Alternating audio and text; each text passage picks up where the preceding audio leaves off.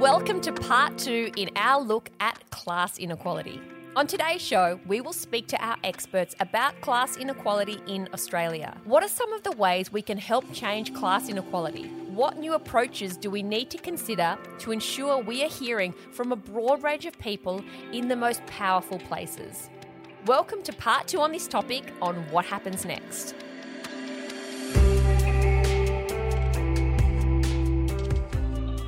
John Thwaites is a professorial fellow at Monash University.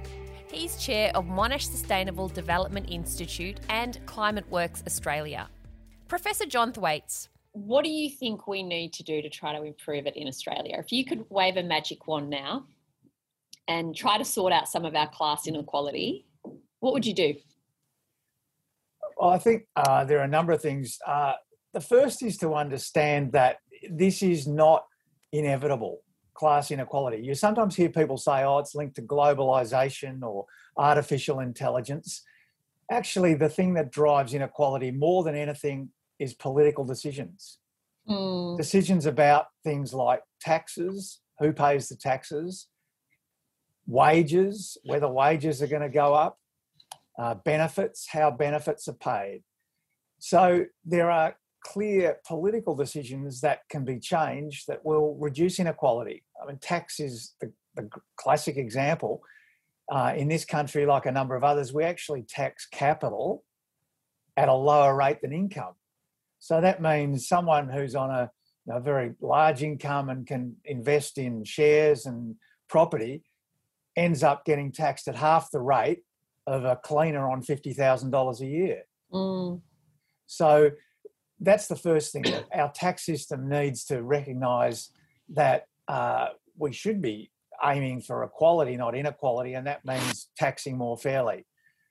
I also think our welfare system needs to be looked at. So, once again, in the last 10 years, 15 years, we've gone backwards in uh, some of our welfare area, particularly unemployment benefits, where uh, 15, 20 years ago, the unemployment benefit was at about the poverty line.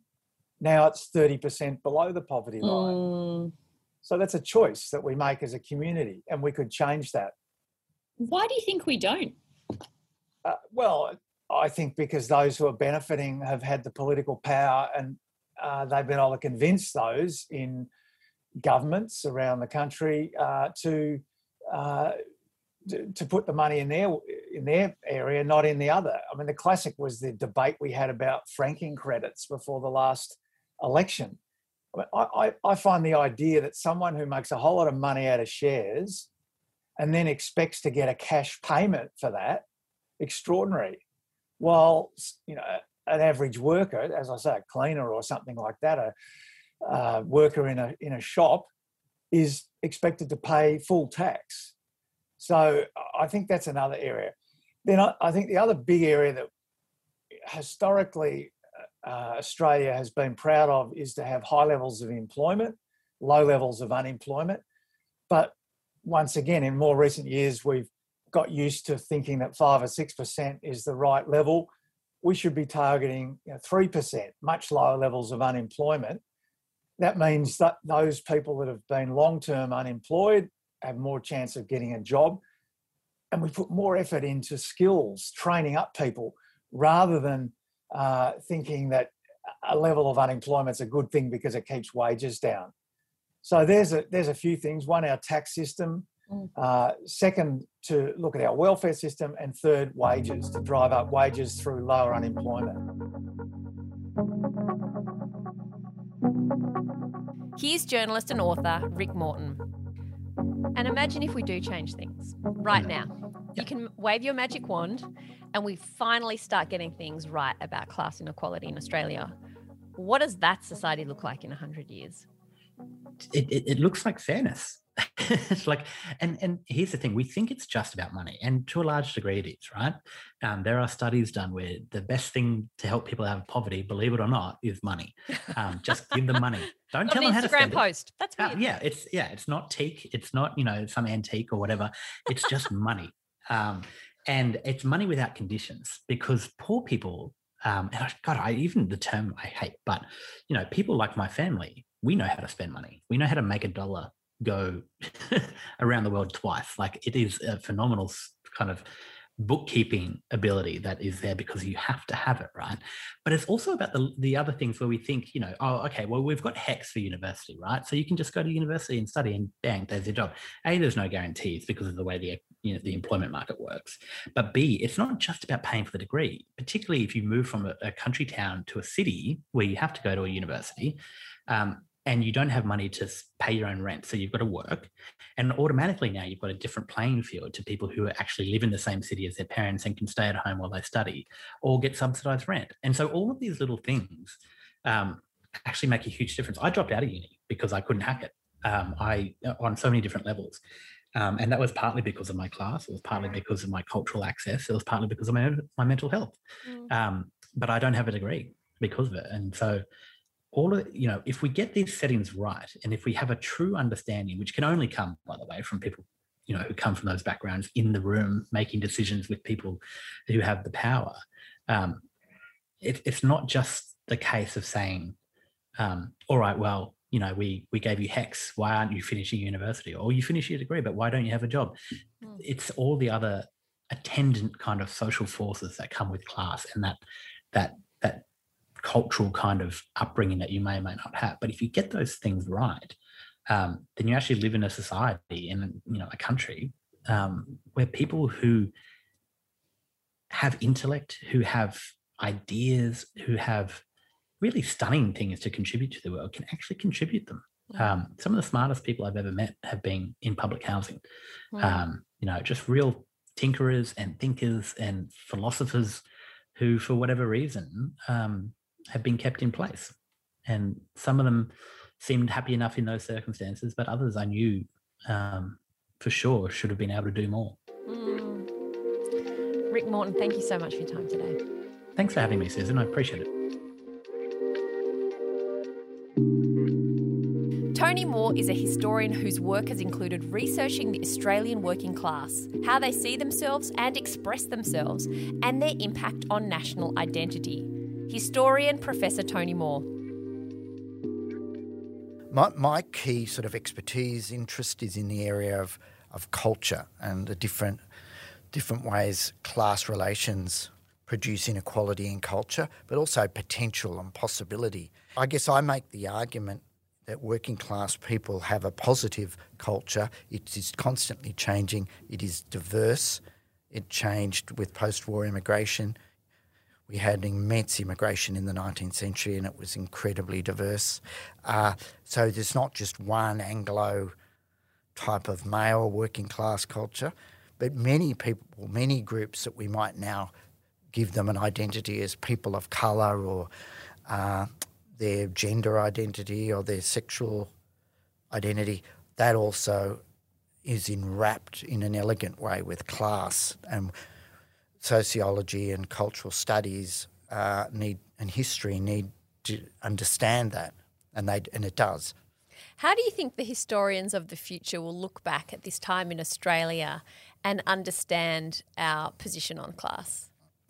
Um, I was gobsmacked when uh, my friend and colleague Peter Lewis at Essential uh, did a poll that said 31% of Australians still regard themselves as working class.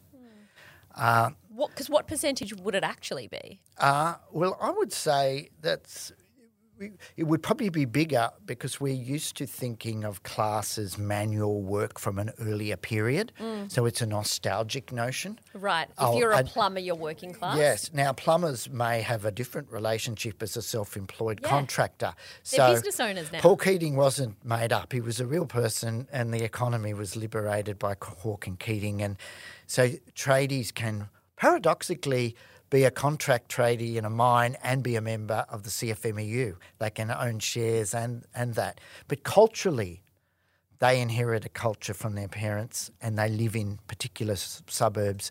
And if they're in as maybe New South Wales, they might not aspire for university for their children, for example. So it's where you live.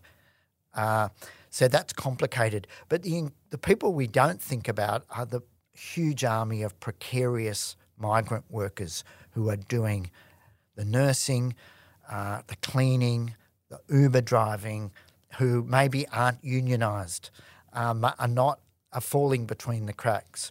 And that's where new politics is forming. We saw the case about the Uber the other day. You know, this used to be on the wharves, and then the wharf, wharfies who had a very strong communist union fought back and kind of so they they used to have zero hours contracts and turn up every day and find out if they're working. That's a terrible.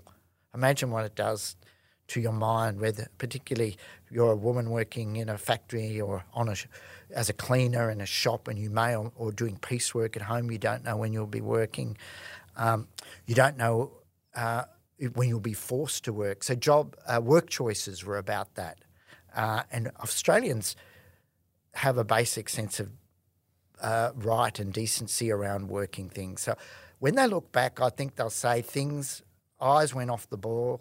People tried to have a kind of uh, make what labour as cheap as possible, and I hope they'll say people fought back. And I'm really interested in kind of the of negative development that's happened in the last 30 years where we think we're, and it may be partly because um, of reduced working class participation in cultural industries and in politics, but um, where we think of working class people as disadvantaged and worthy of middle class charity, mm. and they have to be compensated and brought up. Whereas when I was growing up, as I said, they were the, the a force of progress, and we looked to what their cultural resources were to maybe build a, a new politics, improve things. And we wouldn't think now to call Aber, to not say that Aboriginal people don't have a culture, a positive culture, a diverse culture that is used as resources or or people from non-English speaking backgrounds. And we, we let the ball go on the notion of class there, and uh, it suited a certain way of the, doing the economy the neoliberal moment, I think, to think of people as just individualised socioeconomic statistics. But if you think of it as a living class, a way of life in regions, in communities, uh, and we do longitudinal work, I think we can think of the resources uh, to improve and build those situations and build politics. Tony Moore, thank you so much for your time. Thank you, Susan for our final word, here's author Bri Lee. Hi, I'm Bri, Bri Lee, uh, and I'm now an author, um, but I'm also a legal researcher and activist and sort of freelance journalist based in Sydney.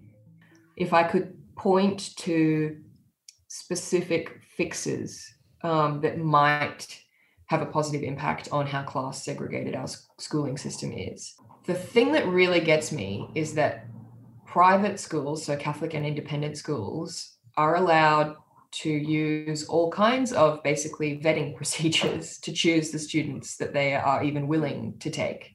And they also get public money. And so the first step for me would be to say that any any educational institution that wants public money is not allowed to discriminate en masse. Like they have to educate anyone who knocks on their door.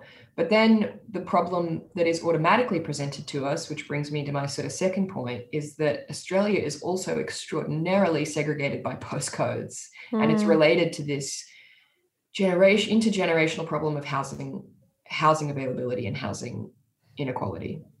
And so even if you even if I snap my fingers now and every school had to take any student, you know, within a catchment zone, for example, you still just have this huge problem of entire areas of Australia being significantly wealthier than entire other areas. Mm. Um, and that brings me to the second point about inequality, I would say, which comes down to housing. And there is so much about the Australian identity that is also connected to real estate uh, it's just this. Uh, yeah, it's part of the Australian dream, but I think it's it's even more than that. This crazy bubble that just never bursts, actually, really, um, and how plenty of other places overseas have um, much more of a balance between tenant and landlord rights. They have things like 99 year leases or like lifetime leases.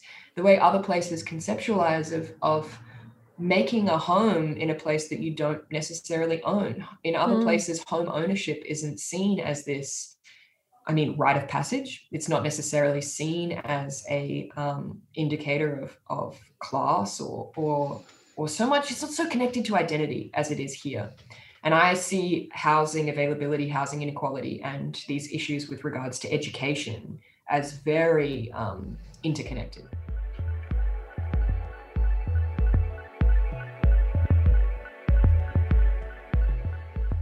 Bri, do you have any examples of where things are working well or at least looking promising in us tackling class inequality in Australia? Yeah, one very specific example is that in amongst the announcements that the education minister made last year about university funding, which were for the most part, in my opinion, absurd and disastrous, one thing that Dan Tehan did identify was scholarship opportunities and extra funding for what I typically referred to as first in family students. And I'm so really what does that what does that mean? What does yeah, first in family mean? Yeah, I'm really interested in this because it's what I care about trying to us trying to sort of get better and do better at is it just means that a person who has no like parents in particular, but no other family members who've ever gone to university. Um, at, encouraging them to feel like university is a place for them, but also removing opportunity costs and barriers to them. Often things like having to relocate to be able to like get anywhere close to a campus, mm. um, or people who have caring obligations. Um, and what I'm interested in is, um, for example, a friend of mine who works at um, a university in Townsville who spoke to me incredibly about what a high proportion of her students in Townsville are first in family and often also um, mature age students who are women who have raised children and are finally at a stage in their lives where they have a chance to go and get the education they always wanted to that because of caring obligations and opportunity costs they couldn't do before. Um, and i don't believe our sandstone universities do a good enough job at trying to actually open their gates to everyone. And I would say also that this is, I hope, a really uh, recurring theme throughout the book that I discovered because the book goes, you know, in all different directions in all different places. But the thing I just couldn't get over is how so many of our processes and schools and institutions and systems supposedly are about knowledge sharing and actually get all of their value by virtue of who they can exclude. Mm. Um, and so, what I'm interested in is looking at any schools, any universities, any scholarships, any programs, whatever, any facet of the academy that are actually willing to try and open their doors properly instead of the places who just bolster this image of power and bolster this sense of um, pride in exclusivity. You know, we even when we hear reports about secondary schools, particularly in Sydney, you know, we hear this phrase, for example, um, this is one of Sydney's most exclusive schools. That should be embarrassing. if the mm. school is supposed to be about teaching and about knowledge sharing, what are we communicating to our young people that the best part about it is the number of people it doesn't let in? Um, yeah, such a it's a really core problem. And so I think incentives for first in families, incentives for carers to go back and retrain, mm. um, those are things where we are able to we have the sort of terminology and language and understanding that inve- that we will get a return on those investments that mm. gives me a bit of optimism mm. it's absurd Bri, thank you so much for your time today. Oh, that flew by. Thanks for having me. That's it for this episode and for this topic. A big thank you to all our guests, and as always, more information on what we talked about today can be found in the show notes. We are back next week with a brand new topic.